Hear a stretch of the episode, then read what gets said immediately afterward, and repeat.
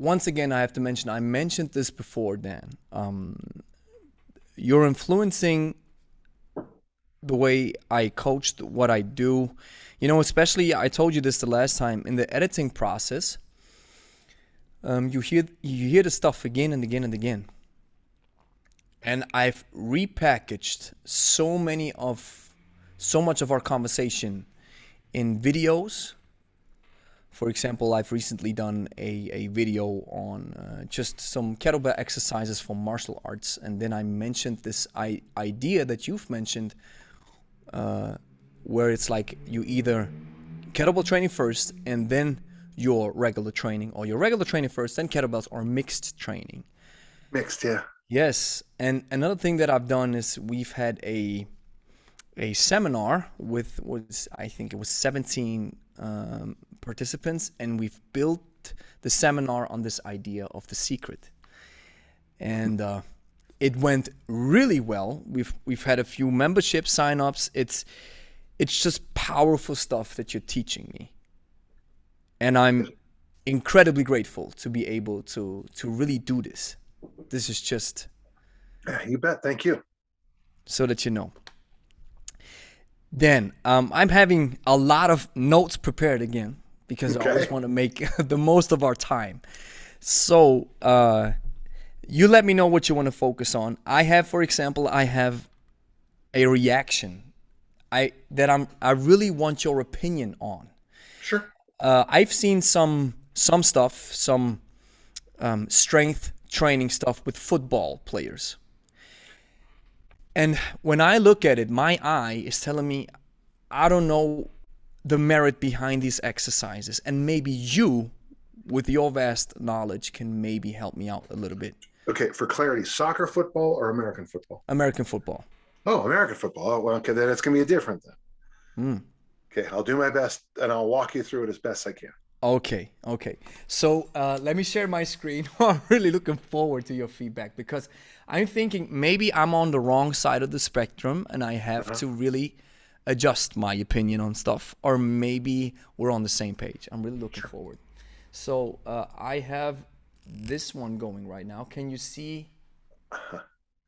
All right, you don't need to go any farther. Okay. Um, okay, just okay, just uh, without the image, just the still image. What goes through your head? well, it there's a phrase I use a, a lot. It's just because you can doesn't mean you should. And what happens, people are always so. Uh, there's a phrase I'm I'm trying to put to. I'm trying to use this phrase more and more often. There's a, an American television show called The Office, Mhm. and uh, Mhm. I liked it a lot. And the last two seasons are not very good. And a reviewer said something that I, I'm going to tell you that I thought was genius. He says, A problem runs. Here's how you know you're having a problem. When a new idea becomes central rather than a supplement. And so, what's going to make this American football player play American football better is probably going to the track and improving his speed, probably getting his Olympic lifts up, running some hills, practicing his fundamentals, getting a good front squat. And that's going to make him a much, much, much better American football player. But that's just, you're not going to sell, your gym won't sell anybody doing that. You, you won't. So what you need to do is put your foot up on a Bosu ball with a, with a uh, contralateral kettlebell and do this exercise Yes. But in truth all you're doing is and and the phrase i always use is more um uh, yeah i mean you just i mean and the thing is he's listen i'm just looking at this guy trust me on this gentle listener no matter what you try to do in life if he takes it seriously he will be better than you Hmm. he will be better than you in anything you decide to do if Oh, you like start. Mhm. if you start at the same time, he would be better than you. Mm. Um, one of the strangest things in my life is when I go into an NFL locker room, National Football League locker room, because almost universally I'm the biggest, fastest, strongest person around. except when I walk in there and I'm the weakest, slowest, smallest person. Mm-hmm. And, and and so what you need to do, and I'm not, and I, I- I'm not ripping on his coach, and I'm not ripping on the athlete. I'm just saying that this is all supplemental stuff that looks good in a video, but I can guarantee this is not what it, what brought him. We we have a phrase in America, American football, dance with the girl who brung you, and uh, Dance with the girl who? uh, uh, brung you. Uh, that's a Southern American phrase. Who? So you, if you go to a dance, do you know what a dance is, Gregory? Yeah, yeah, of course. Okay, you dance with the girl who brought you to the dance. Ah, who brought you? Okay. Ah, So you dance with the girl who brung you. Okay, that's an Americanism. Okay, so when you're working with American football, you see these videos, and every 14 year old boy falls in love with this stuff. yes. because yes, he thinks yes. that this is the secret. But the secret is, you know, a 200 kilo front squat, you know, 150 kilo power clean, uh, running a 10.5 100 meters. Mhm. There's your secret. Mm, mm. So And just what- these these compound movements, right? Uh, Mm-hmm. The heavy lifts, and of course the work that you do on the field. And this is something that we talked about uh, the last time. Is you take guys like him, Mm-hmm. who is uh, in the top, top, top, top one percent of higher than one. higher than one, Higher than one. incredibly genetically gifted. So, and we talked about it the last time. You can have this gentleman do anything you want. He'll always be top, top, top, top, top percent. If, Right? if the, this guy trained the whole off season doing an hour of yoga every day, he'd be better than you. Yeah. If this guy did an Yeah. uh, like Herschel Walker, famous American uh, football player, he did push-ups, sit-ups, and sprints. That's, all he did, That's what's up. And he was better than you because he is just flat out better. Uh, there's an American football player when he was 18 years old, could bench press 100 kilos for 10 reps That's that's crazy. Yeah, at 18 years of age. that's impressive. and he yeah. also ran probably uh, he was a world class sprinter if he wanted to be Mm. Well how do you how do you teach that well when you Yeah. figure out how to teach that you give me a phone call Yeah, you're a billionaire if you're Yeah. able to teach that. And the other thing that uh, it's in, it goes in the same league was Mike Tyson. He was able to bench press an, an insane amount of weight at the age of 14. So it's these these genetic specimen, these gals and guys who Mm-hmm. are just taking it to the next level. So if I'm, we're on the same page, I believe. So that's just it looks good for Instagram. It looks good for a YouTube video.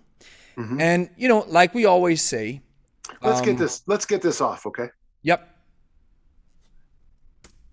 You want to get it off? Okay, I'll stop. yeah i don't I, yeah no i just i Okay.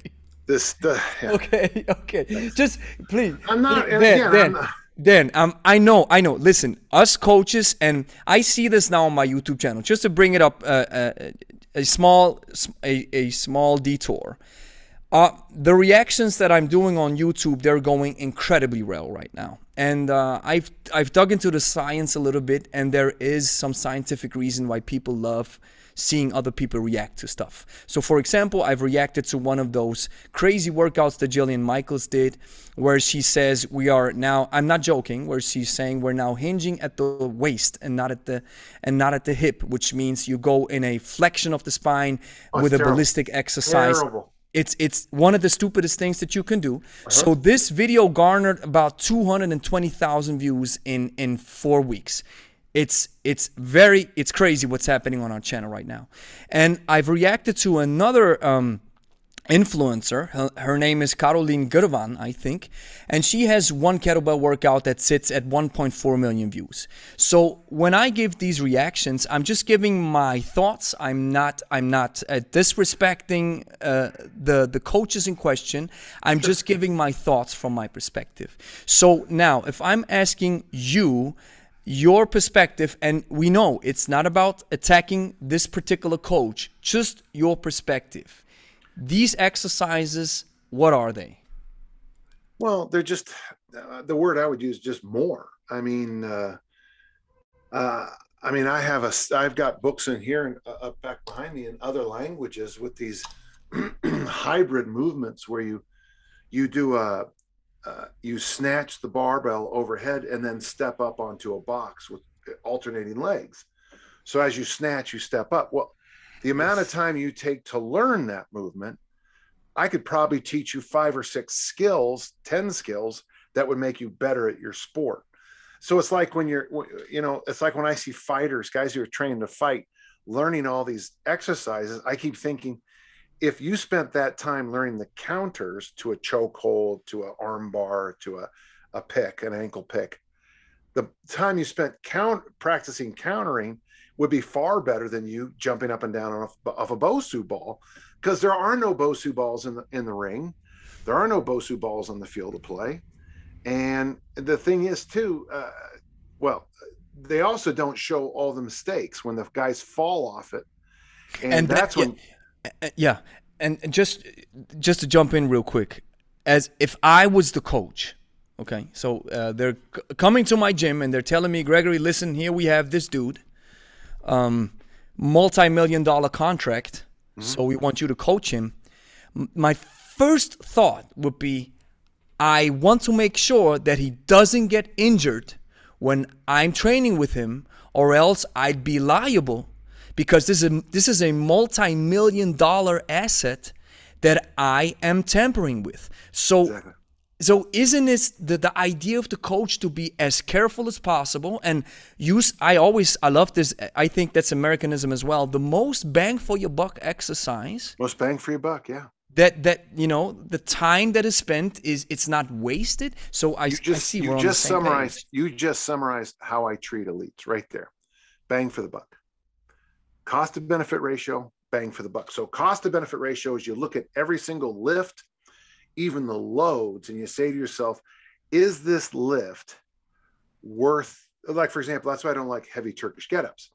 I don't see the benefit to the cost because if you if you slip with a bell over your face maybe you'll luck out and just hit your ribs with it. Now you're de- dealing with at, at, best bruised ribs so the cost to benefit doesn't work mm-hmm. and then bang for the buck you know we were years ago, uh, we were doing uh, during the track season, we were doing one exercise.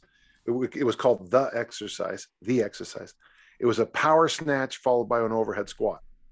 That was it. Bomb and down, right? Well. Yep. No, but not a not a squat snatch, but a. So what we were doing, it, we, we were doing the overhead squat. So big ballistic explosion. Yeah. Boom. And mm-hmm. then I'm asking you to to knit everything and lock it down go down yes. and uh, up, put wow. the weight down, replace. Well, the idea is when you throw the discus, wow. you need to be very stable and very explosive. You need to be very long and very explosive. You need to be very patient. And so, and when people would come by to see what we were doing, they'd always say, Well, what else are you going to do? And I'm like, You literally flew three hours, rented a car, got a hotel room to see what I'm doing, and you think I'm going to hide something from you?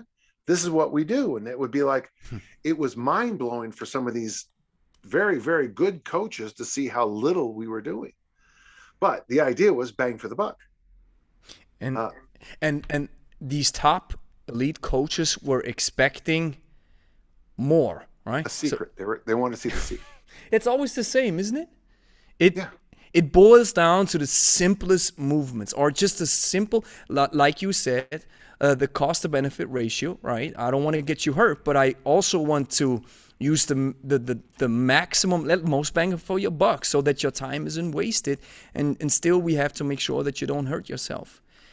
And so, so we're on the same page. I, I so thought the same. My, my, one of my mentors, the late Rick Bojack, one time touched me on the chest here. He pushed me on the chest and he said, You, you can't get bored. And that changed my whole coaching career. You can't get bored. You. You. Okay, ready? You. Yeah. You can't get bored. Your athletes love the fact that they're winning competitions, they're getting better, they feel good, they throw good. You, Gregory, you are getting bored. They are not getting bored. In other words, very often the coach is the problem. I got to tell you from the heart, I have seen a lot of goblet squats, overhead squats, snatches, bench press, deadlifts. I've seen a lot of it. I get a new athlete, guess what? They're going to do overhead squat, front squat, bench press. De- Me, I can't get bored.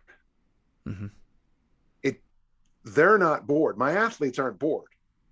I'm the one who gets bored doing the same thing because I've been seeing this since 1979. Yes.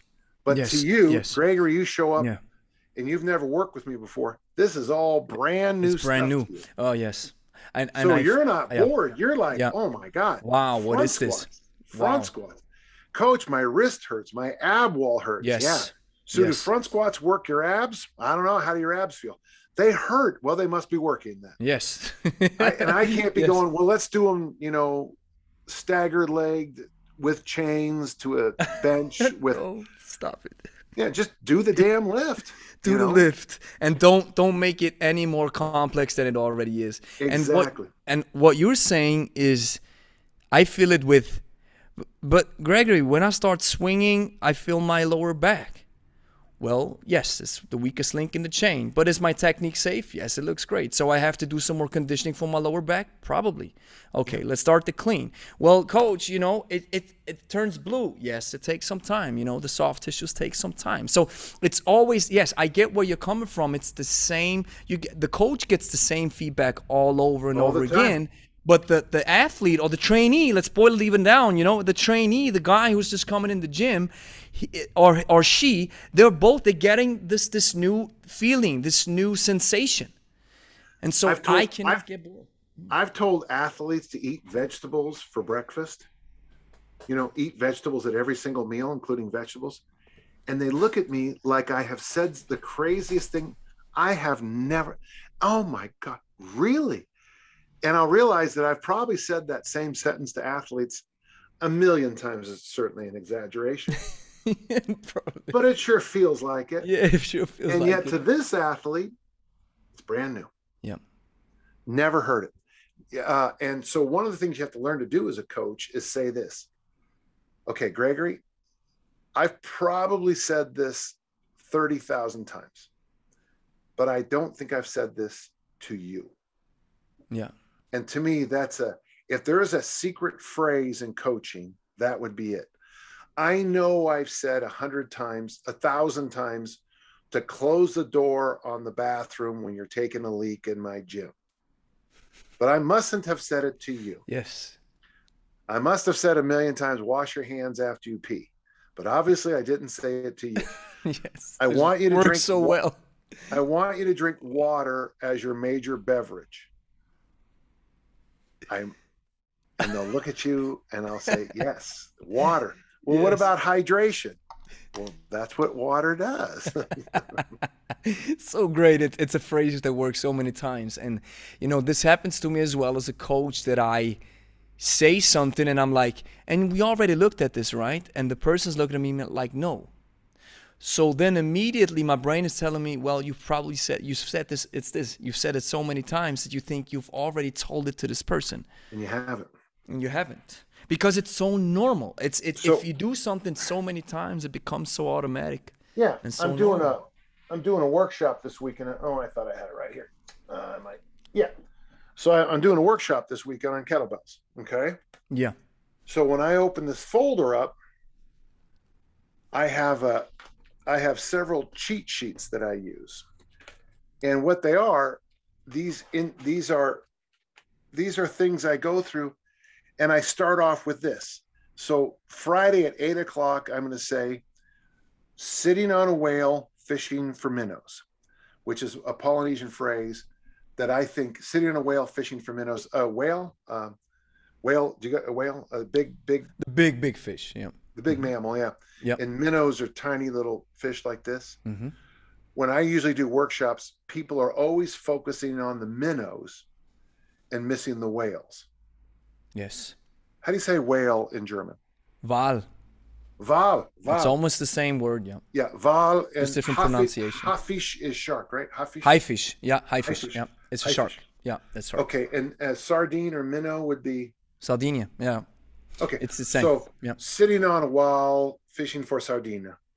And what happens is is they people want the minnows of the workshop. And I'm trying to teach them the hinge and the squat. To me, those are the Yes. vols. Those are the whales. if if I may add something to this, and I got this from Precision Nutrition, it says this, it's the same sentence. Uh, it, it- it's the same meaning, but a different sentence. People are mowing the people are mowing the lawn while the house is on fire. Okay, there you go. Same, same idea. Now, in nutrition, it would be more the house is on fire. In our world, you're just looking for the wrong stuff. So Yeah. what we saw there is, Yeah. And I'm not again, I'm not ripping on those guys. I'm just saying in the big picture of training, that kind of stuff is the minnows. And if and so, you know, if I have an athlete who weighs a hundred kilos and can run a an 11 flat 100 meters and front squat 200 kilos uh, the whales are taken care of Yeah.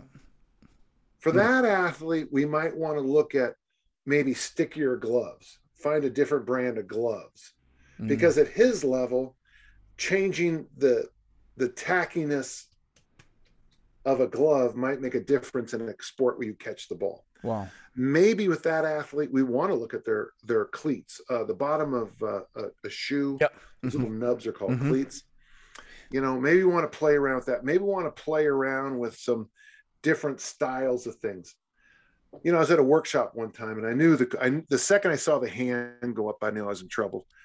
The guy asked me about coaching soccer football you know and i said i don't coach it. And he said well what would you do? And i said you know i would do this this and this. And he goes well most of the sport is deceleration. And i wanted to punch the guy because i said a i told you straight up i don't know shit about the sport. Two i gave you some advice. And three you then pointed out i was wrong. To me that is the industry in a nutshell. Trust me if the german national team all when do they play again by the way uh when do they Play play, again? I think oh, I'm I'm not as as focused on it right now, but I think uh, you know Switzerland just recently won against Turkey. I think it was, but the Germans, Yeah. I don't know when they're playing.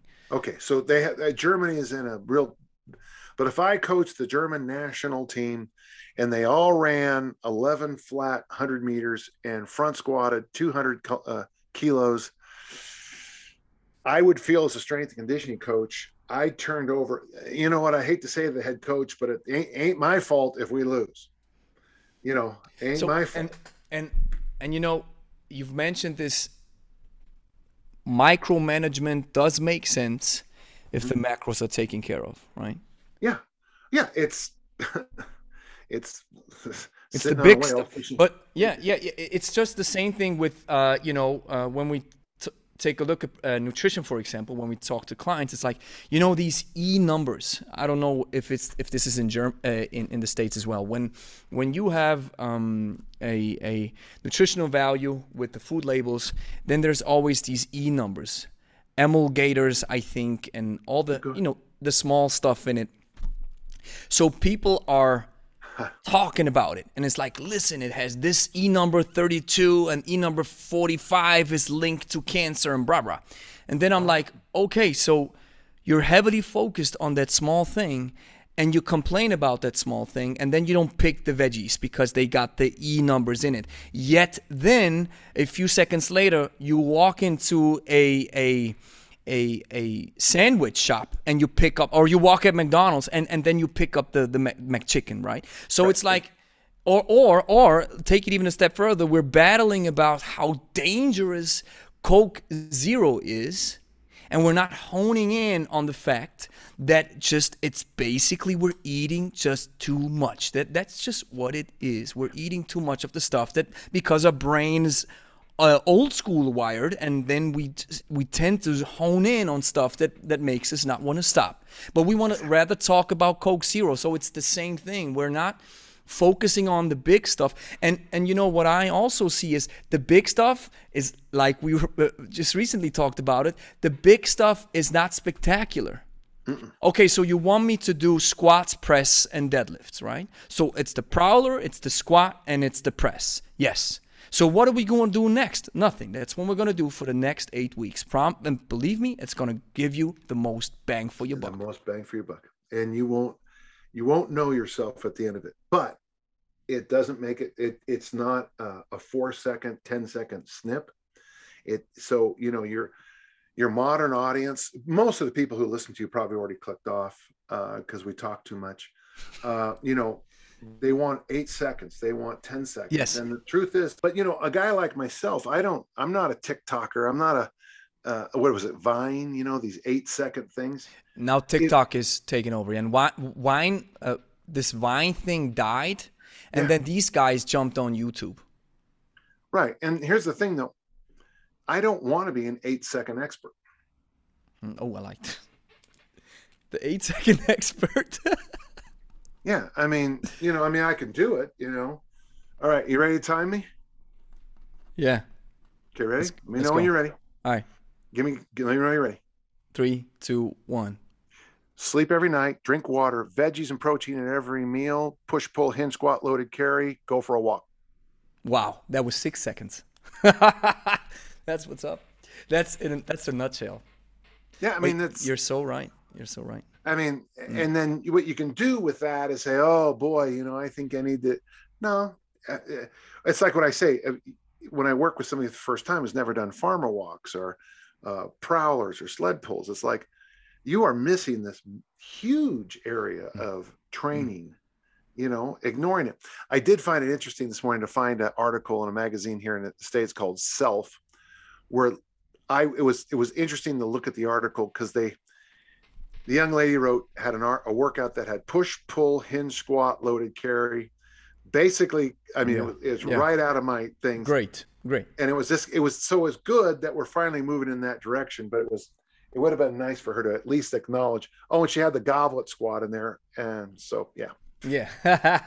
No Dan John exercise. That's great. And and my question would be then, with your experience as a strength coach, since we all know, or you know, just people who are into this a little bit more, and yes, it's not about bashing the coach, but my question remains: How many coaches actually take their athletes or trainees through these type of workouts that are the most bang for your buck what do you think is the ratio and do you think that these guys when the when the tv crew shows up then then they're like oh let's let's serve them some some spicy Oh, stuff See now, it, it, so that exactly you, you nailed it right there.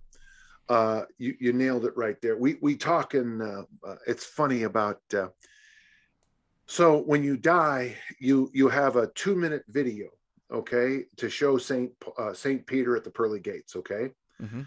you have one of two choices. Your worst enemy picks the two minutes, or you get to pick your two minutes. Okay. Which one are you going to show?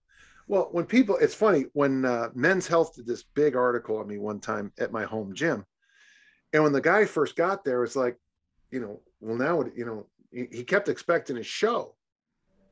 And it took him two full days to understand that there's there's no there is no show and finally it kind of got through him in about the second day that the article he was going to write is focusing on the foundations, the fundamentals, the basics. That's what makes my athletes do well. But the thing is, he kept wanting to do like some insane challenge, you know? And it was like to get "No, the headline to, to Yeah. get the headline to make the article stand out dan john is now using this incredibly secret that no strength coach has ever exploited and that's the reason why he succeeds Well, and here's the secret I use. Uh, there is no secret. Yeah, Uh, I love this. It always boils down to this stuff. And You know, I- uh, here's here's my secret. You know, you you show up every day, you get the work in, you sleep well, you come back, and you just uh, you like gr- building the Great Wall of China, brick by brick by brick Yeah. by brick. If you if you work long enough and hard enough, yeah, you're gonna have a you're gonna have a pretty good Great Wall of China, China. You know, and that and and you know, somebody asked me the other day, uh, Ryan Crouser just destroyed the world record in the shot put. I mean, at that level, adding, you know, he added this much to the world record in the shot put. wow. I mean, at that at, that, level, that's that's crazy. That's impressive. Wow. And people keep asking me about, you know, what what does he do that's secret? And I keep telling them, well, he started throwing when he was eight years old. His father and his uncle were both collegiate athletes. His grandfather was a collegiate thrower. Um, he has beautiful technique. His timing was perfect on the throw. And when he threw the world record, the second it went out of his hand, he knew, but so did everybody else watching the throw. It was the perfect shot. It was simple. There was nothing ah. fancy in his throw at all. He everything was lined up. There was no wasted energy. Uh, I was watching a discus thrower the other day. The discus thrower uh, is about two meters behind her normal throw. And yet, when she throws her normal throw, when she finishes, everything's kind of quiet. All the energy goes into the discus. Watching her at the Olympic trials, the discus goes off and she does all these extra spins and shakes and stuff. Her technique to a to a normal person's vision probably looks better when she's throwing poorer. But when she's really throwing far, it's so simple, it's so lovely, you miss it. Wow. So so it's one of those things. It's uh, you know I'm not I'm not a huge fan of them. I I don't know the martial arts very well, but one of the things they talk about in every martial art, and I know that Bruce Lee said this, but he actually adapted it from many others. When you keep cutting away all the excess, mm-hmm. that simple thing that remains. Yeah, that's what it is you know when you look at like uh, the haiku poetry of japan where you cut away everything except the absolute essence um, that style of calligraphy that they have mm-hmm. where they just mm-hmm. Yeah. and then you see a, you see a frog on a lily pad and it was it went and the painter went you know to me that's there's there's something to be studied in there because my job as a coach really is to whittle away. Whittle, does that translate? Whittle? Yeah, yeah, yeah, yeah. So to whittle away all the excess and yeah. get you to perform with the least amount. Actually, I want you to have the least amount of effort to at at the highest levels. And you know that's that's what I'm keeping in mind when I'm. Uh, now editing my YouTube videos, there's one phrase that stuck in my mind that I've heard another YouTuber say. His name is Tomska, and he said, uh, "Cut away the excess fat, trim away the yeah. fat." And and you know when I go over the editing process again, I see there's so, I'm repeating myself so many times, but that's you know you you I do not recognize this while filming, but in the editing process this is where the job gets done. So I understand, okay, I've said this now three times. I got to cut it away because it's unnecessary. Yeah. And and and that's good stuff. So and just one thing that I want to add is I've recently seen because you you've mentioned uh, the simple lift or just the perfect throw, right? Which is at the end of the day, it, it was a basic uh, throw executed uh, perfectly, right? So um, I like your thoughts on this. It just was very impressive to me. I've heard this podcast from Squat University, uh, Dr. Aaron Horschig with Ed Coan and Dr. Stuart McGill. Uh, I really recommend it. It was a one-hour podcast, sure. and these three guys were talking. And there was this one segment where Stuart McGill, he's like, Ed, you're one of the greatest powerlifters in the world. Um, how many times did you have your perfect lift? And immediately, as I was listening, I expected, I was driving, and I expected him to say almost every time. Because he's one of the greatest, right? That's what I, and it wouldn't even have sounded arrogant if he would have said it because he's one of the greatest, right? And he said, I've missed more than I can count, something like this. And then Stu was like, You see, that's the problem with the young powerlifters. Here you have a legend telling you that he missed more times than he can count, paraphrasing a little bit. And then you talk to the younger guys, they're like, ooh, my lifting technique's perfect. Exactly. The the humility in it. And I I apply this methodology, this idea now in my jerking because I'm having when I'm doing uh, doubles jerk, I'm I'm still not um, satisfied with my technique. And even when I'm satisfied, I'm still not. You see, I'm just adding on top of it. And I think this humble spirit, this humble mindset is what what what keeps you improving? Yeah. Yeah. Uh, well, I mean, I thought I knew everything, and then I went up the the next next level. And that's the nice thing about eh, being in a situation like we have here in the states. At least we had in track and field, is that every time you moved up a level, you got exposed to much much better throwers.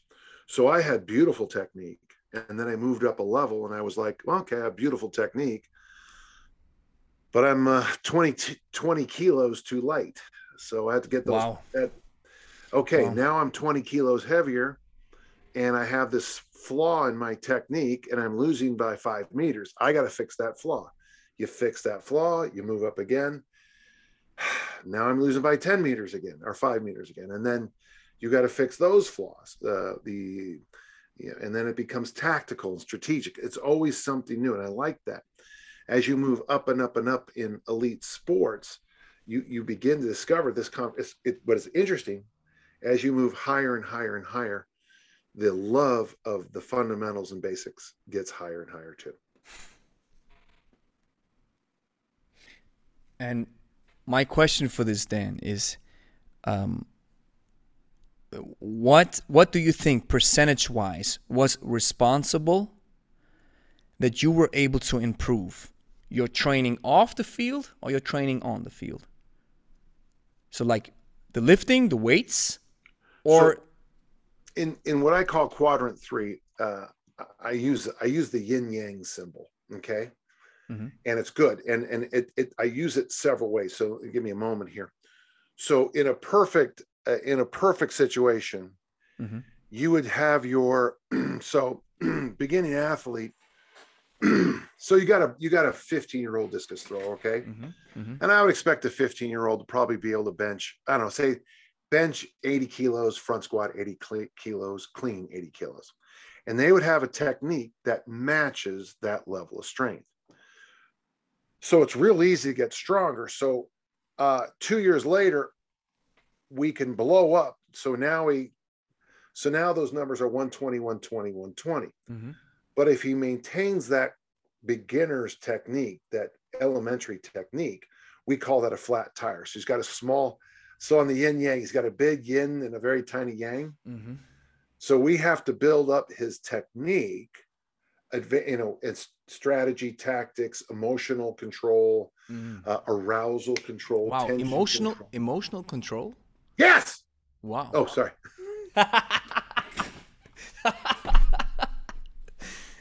wow. And on the other hand, back in the 1950s and 60s, some of those throwers had absolutely beautiful techniques, but they all they did was push ups, sit ups, and pull ups.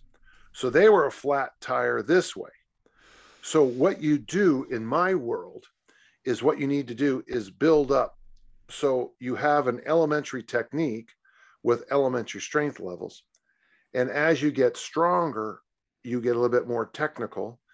And then once you get a little bit stronger again, you even get even better technically. And then what you try to keep doing is build up the circle. So to me, that's so uh, in my book, uh, Now What? I have a tiny circle like this.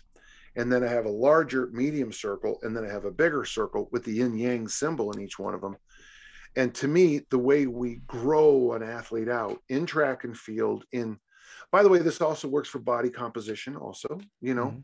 Mhm. Um, you know, if you're working with somebody who's if you're working with an 18 year old woman who wants to get uh in shape for look a little bit better for a wedding, it's it's not very hard. Mhm. Yeah.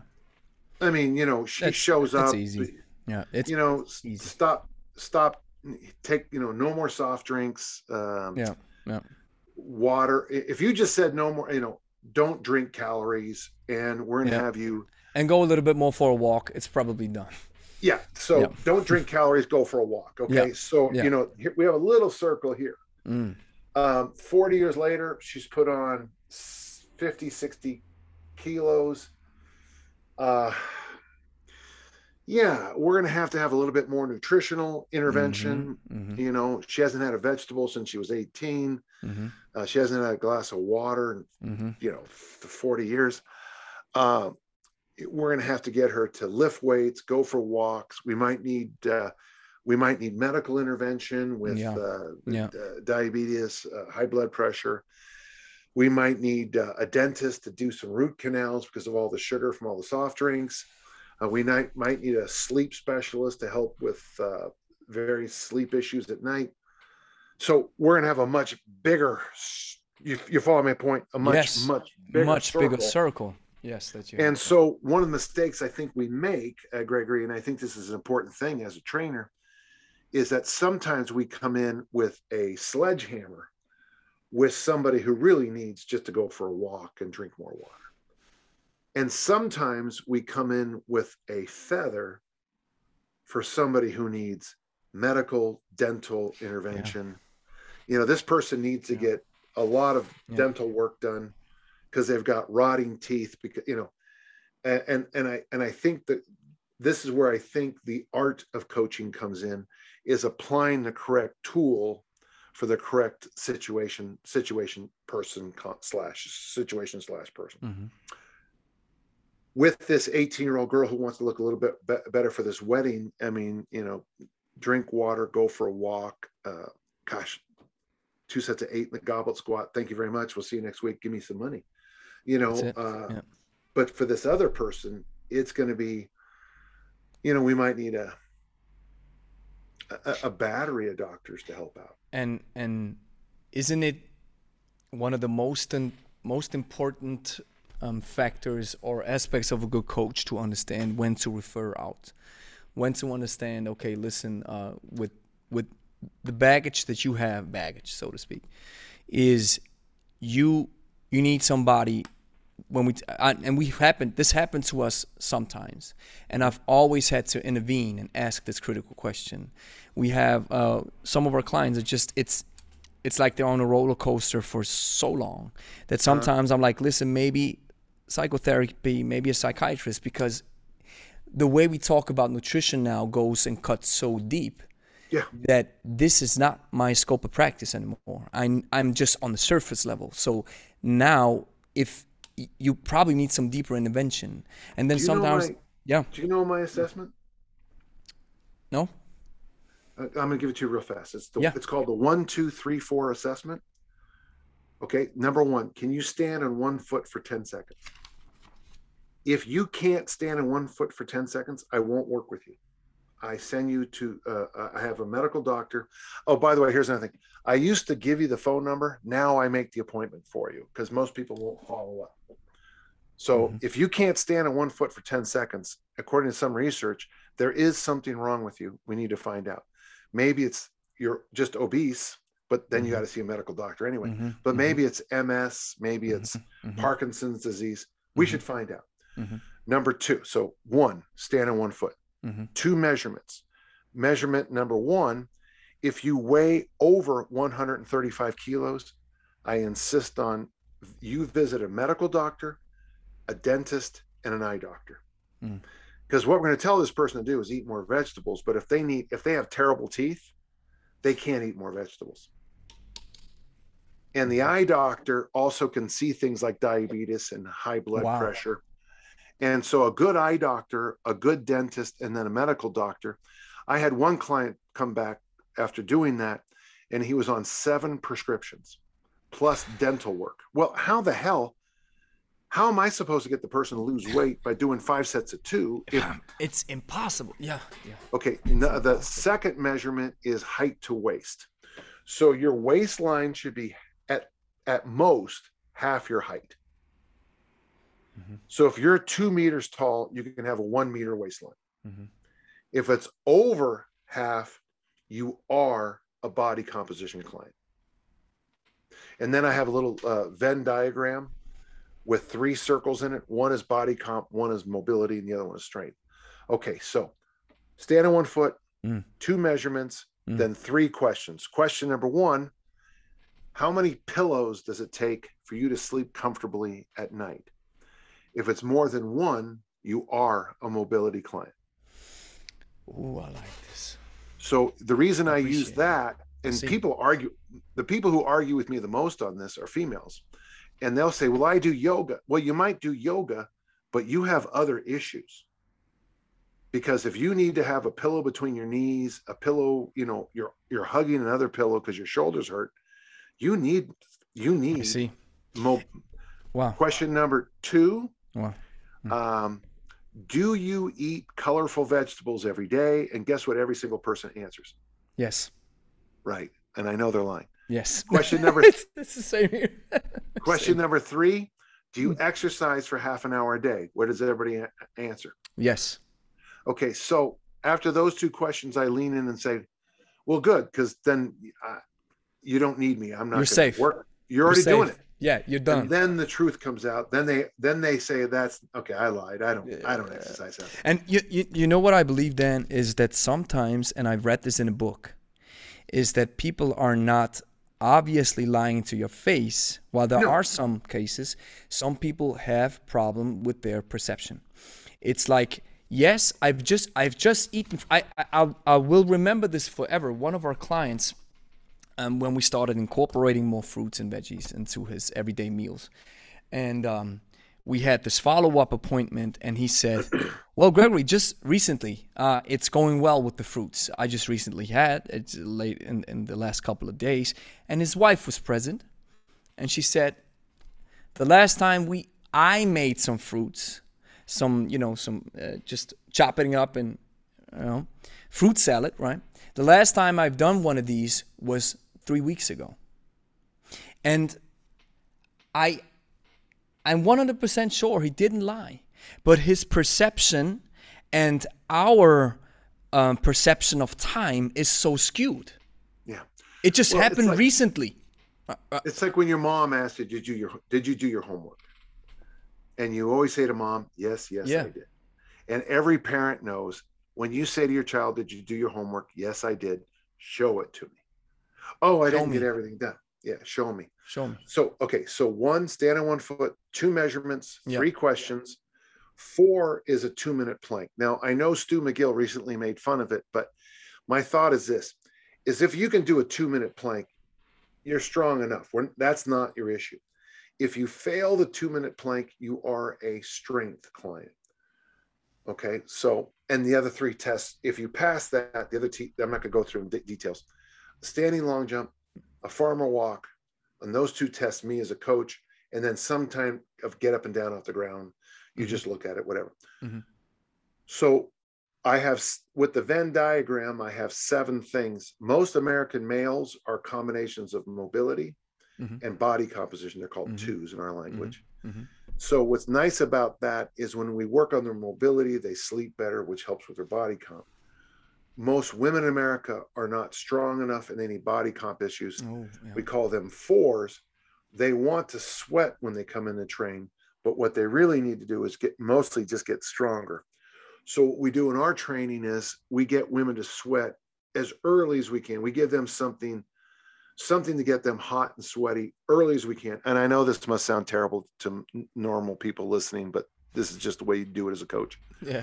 you get them hot and sweaty and then after they're hot and sweaty and they're breathing hard then you have them deadlift pull up press whatever it is. Yeah. Yeah. with men they want to look good in the mirror so between sets of uh, hypertrophy movement we do mobility so you always give people what they want but you also give them what they What need they need. Yes. Yes. so my job as a coach Yes, is great. let, for example, and I and I say this all the time, and people get a little mad at me.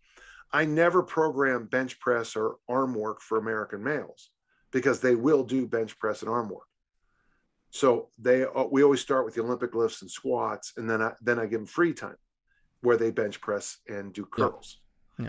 With females, I never I never do ab work or or flexibility because they will always do they will do i mean i i, I had a 400 meter girl one time do we had to do uh whatever it was say i think it was a 600 meter sprint and then followed fairly quickly by a 400 and then she started puking on the infield well puking is the best ab exercise i know 30 minutes later she was doing crunches on the infield so her abs would look good well trust me if you're a 400 meter runner your abs look good Yeah.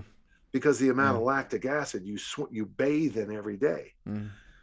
But so I never program stretching or ab work for females because they'll do it no matter what. it's it's I I see so many similarities in that case of you know I've started shifting my philosophy and thinking you know going for the burn. This is somehow where I a little bit come from, not not to the extreme, but a little bit. And because I got this from one of the uh, one of the greatest or one of the most well-known personal trainers who has uh, seven businesses or seven or 10 gyms all over all, all, all over every continent. And he said people are just looking for an experience. Hmm. that's one of the things. They need the experience. So what i want to give my clients is i love what you said there. It's i give them what they want and i give them what they need. So they want the experience. So my job as a coach is to make sure that they are you know, tampering a little bit with their limits, but not overdo it because I don't want them to burn out. I don't want them to feel up because we just we're working with people who never lifted any weights mm, before. Sure. And uh, but they want the experience because that maybe kicks off some dopamines and some great signals in the brain that that makes them want to come back and they enjoy the process.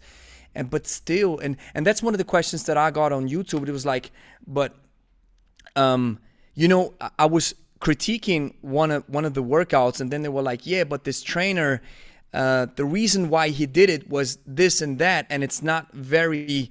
Um, it doesn't put the trainer well on display, but he had to do it in that case because he was yeah. forced to, blah, blah. And I was like, listen, a good coach will always, like what you said, will give you what you want, but also give you what you need. And maybe sometimes we just had one of these clients maybe pull you back a little bit if you're always going in the red zone, you eventually burn out. So, and that, one of that's the, why I like like this last Saturday I, I lifted an Olympic lifting meet. Yeah, so on, one of the, on Insta. It's great. Yeah, and one of the things that me, you know, I'm 64, still Olympic lifting, and but what it does for me, it you know, you can't at my age, I can't go into the red zone the week before a weightlifting meet. I'll have nothing on the platform. And the week after a weightlifting meet, I can't go into the red zone because I'm so damn sore. Okay. So for me, I like this idea of throwing things in, you know, planning something, you know, and it can be, I mean, for most people, they want to look good for a wedding or a vacation. But I like them to just say, okay, we're going to do, you know, I like little challenges and workouts. Just mm-hmm. every so often we'll have a challenge. Mm-hmm. Doesn't have to be crazy. Doesn't have, mm-hmm. you know, one of the ones someone I have that one. I'm not I'm not a big fan of it. It's the 10,000 kettlebell swing challenge. Mm-hmm. Uh, yeah, I did come up with it, but I don't tell anybody to do it. Having said that, though, if you in the month of January swing the kettlebell 10,000 times, I can guarantee when February comes around, you're going to be a different kind of trainer. You, yep. I don't know what's going to be different, mm. but mm. you're going to be different. Yeah. You know, ideally better. And, you know, it's just the same thing that, you know, putting those reps in. And, you know, this is just a arbitrary number, the 10,000. Yes. Yeah. And I get it. But the idea is just put the reps in, put them in. And even without workouts that Angie and I are doing, that we then offset to our clients and not not in the most high intensity form, but just it's we're cycling through 10 exercises. Snatch, clean and jerk, clean and press, swing, hard style swing, hand to hand swing, Turkish get up, strict press, rope, deadlift, windmills, maybe if you're an elite uh, uh, mover, a bent press, but goblet squats, you know, it's it's lunges that's it. it. It's not this huge, incredible ocean of 1500 different exercises, even though, and that's, you know, that's the beauty and the curse of the kettlebell. You can do you can do this. I just seen one of the coaches do it. I don't remember. I did it as well. The kettlebell's laying on the floor and they're toe tapping around it like it's a like it's a, a soccer ball. And they called it an exercise, right? So while it is cute, it's it's not most bang for your buck right? So getting the reps in, that's what it is. And one thing, Dan, um, you you have inspired me, and I I'd like to hear your thoughts on this philosophy. I recently came up with this idea. If you are swinging a kettlebell, no matter whether it is a more kettlebell sport approach or whether it's the hard style, there you have acceleration coming from your posterior chain, right? A lot of force and velocity, power coming. So once the kettlebells afloat, and I heard it from Stuart McGill, and that's now I'm mixing it together why Pavel is is is emphasizing the key man tensing your abs. Because once the kettlebell is afloat, there are shear forces happening. So you want to build up tension in your anterior chain to really use it as a break. So now I came up with the idea you brace it to break it. You brace to break. Okay. And then I remembered you mentioning that you are conditioning your athletes in a reverse throw to train the brakes. Yeah. And that's where I kind of like put it together how this braking mechanism, right? It's not just, yes, the hinge is very important, but being able to tense your quads and your abdominals and your anterior chain to stop the movement, right? And to, to uh, use additional safety for your spine is so necessary. If you're throwing the javelin, hammer, shot, discus, you don't, it's not your impulse that makes it go fast, it's your braking that makes it go fast when I stop myself is what makes the discus go far. If if if I try to throw the discus and I just keep going, all the energy is in me, not in the implement. So I teach the I teach the swing like I would teach a shot put, discus, or javelin throw. Is I put all the energy into it, let it go, catch it, and throw it back. Yeah. So we're saying the same exact yeah, thing. Yeah. It's it's the same thing, right? Yeah.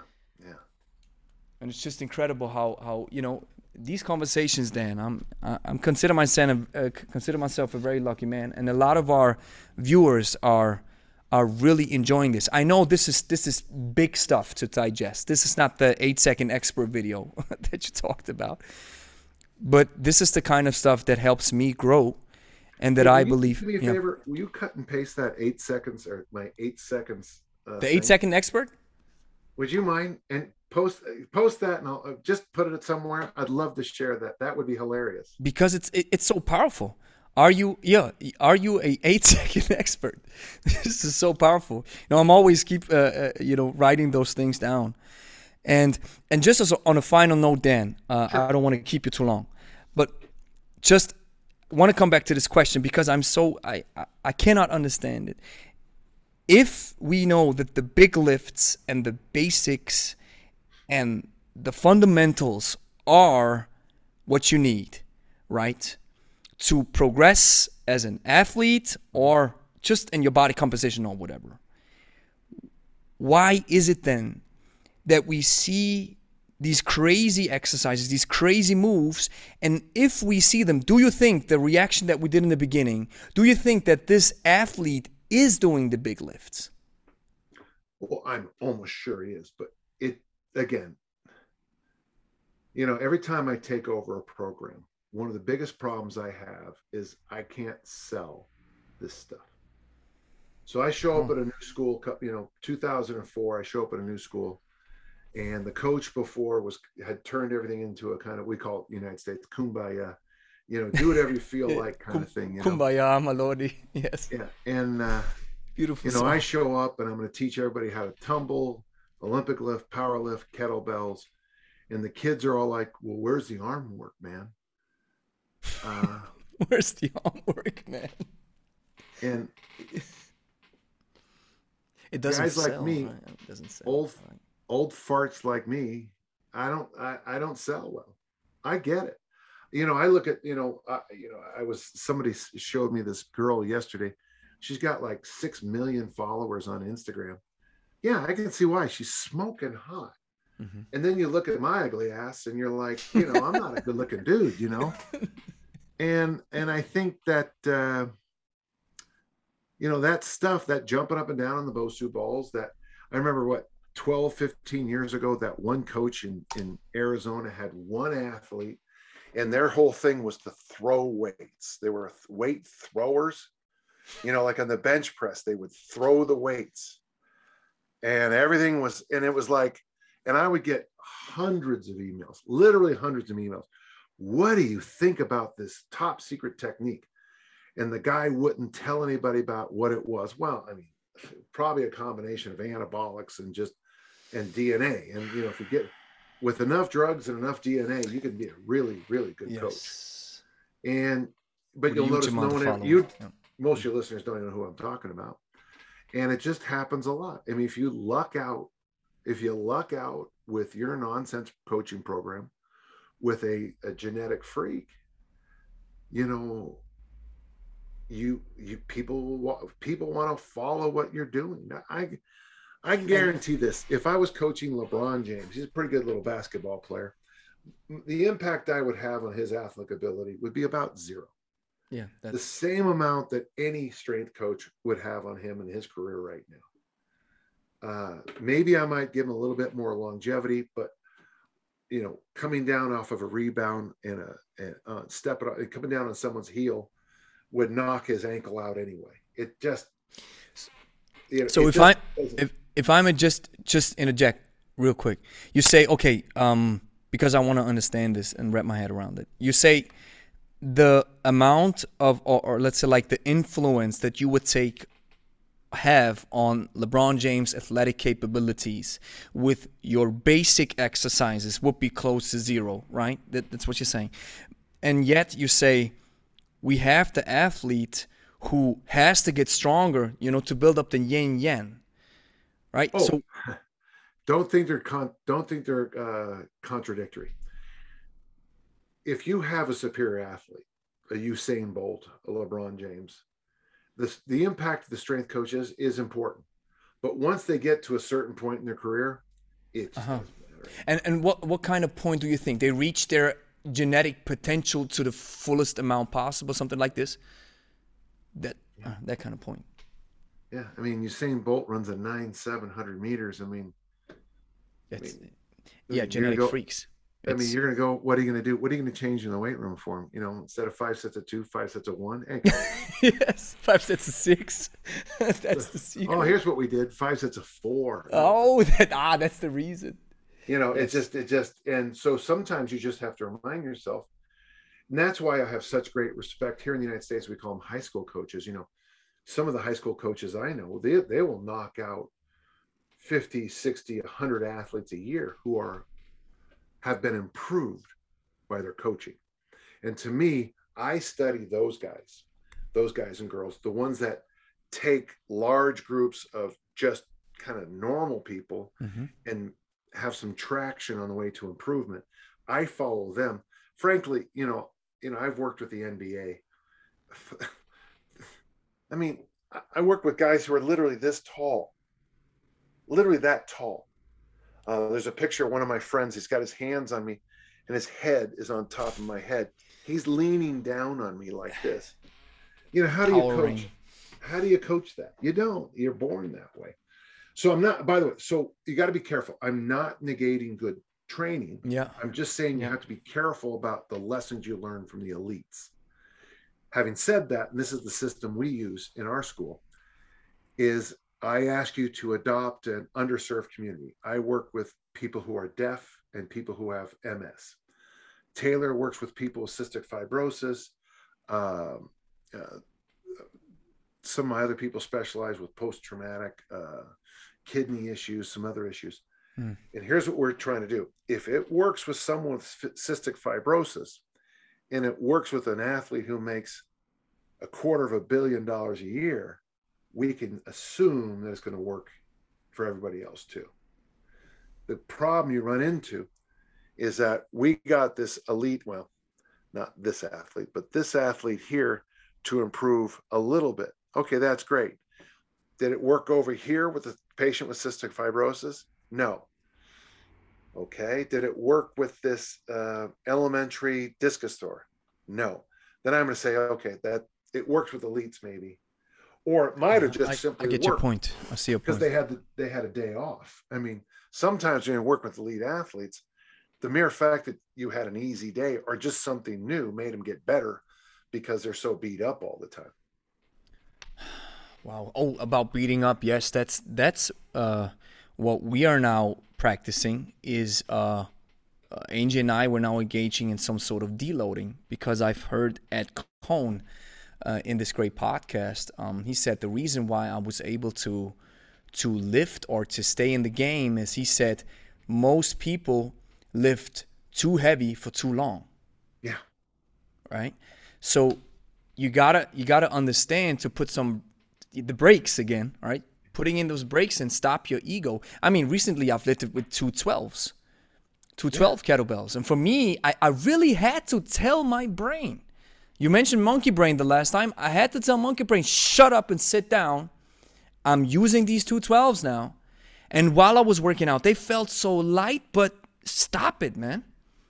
And and I like I love what Stu McGill said. He said recovery and is so important because if you keep beating up, like you said, beating up your body, then the the recovery is not catching up.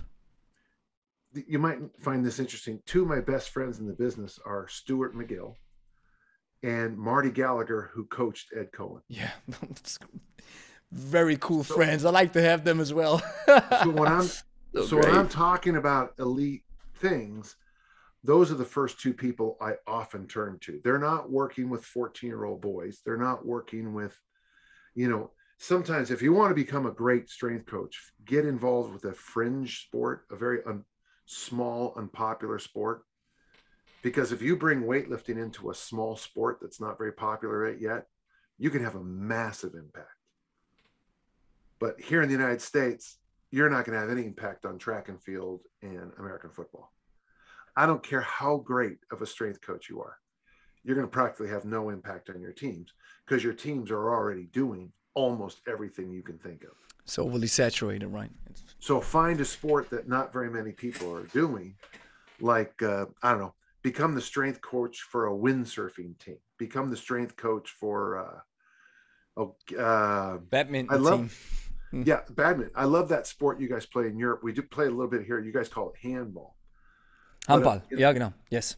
But if I was to bring a handball team here to the United States and take it seriously, and we had to say like we decided to have a handball league, I could influence my handball team and actually have an impact on them. Yeah. But once every one of those handball guys makes 15 to 100,000, check that, 15 to 25 million dollars a year, the impact of me as a strength coach is going to disappear because they're already doing all stuff. Yeah. Yeah. That's that that's you know, that's what I'm seeing, you know, as a it's a great analogy to what I do now on YouTube with you know, we, we've just re- recently we've gotten this incredible um, amount of, of of growth happening right now on YouTube. And I think one of the reasons are, like I mentioned, these reactions that I tapped into by accident. So now what I do and what I focus on is to some degree, and you know, I don't want to overly saturate this reaction thing because then it's like, hey man, you're stealing content and right, mm-hmm. that's so easy to do. I always want to back up my reactions with, you know, uh, severe, thick content, stuff that you can dig through and say, oh, they, this guy actually knows what he talks about, and this yeah. this dude knows how to work out, he knows how to lift. All right, so that's what I'm now doing a little bit in the kettlebell world on YouTube because not many people are doing it. It's taking a very popular influencer workout okay. and react to it and give my thoughts. And then, of course, sharing a little secret right here, adding some entertainment value. Yeah. Not just being dry cut, like okay uh, this swing uh, could be improved but just smiling laughing and joking a little bit and, and most of all reacting to my old stuff. That's what i do as well. I've reacted to my old workouts where my form was terrible and people loved it. They were like wow you you actually are willing to put yourself on the table your old technique and laugh at it and have fun with it and even give some feedback? I'm like yeah because it's a learning process. And you know this is kind of like what i believe is one of the reasons probably why why we're catching so much steam right now because i'm just i'm open very open to criticism. I'm very open to feedback and i've recently thought about it. I i, I gave a reaction to one of mark rippetoe from starting strength. Uh, he had a a bit where he was saying the kettlebells are a fad right? So i've reacted to it. Uh, i gave my thoughts on it and did I catch everything right? Probably not. Did I maybe make some mistakes? Because maybe my understanding of strength training is not as accurate as body composition? Maybe yes. But you know what? Who cares? Because in the reaction, I said, guys, anybody out there who has some inputs to share, please share them in the comment section. Exactly. Yeah. And that's what helps me grow. So that's just like uh, being being open-minded and and not in that saturated field of trying to look good for everybody else, but more like, hey man, it's it's it's I want to help you, but I also I'm open to feedback. Yeah. I agree. And and what did Mark did Mark respond to you? No, he didn't.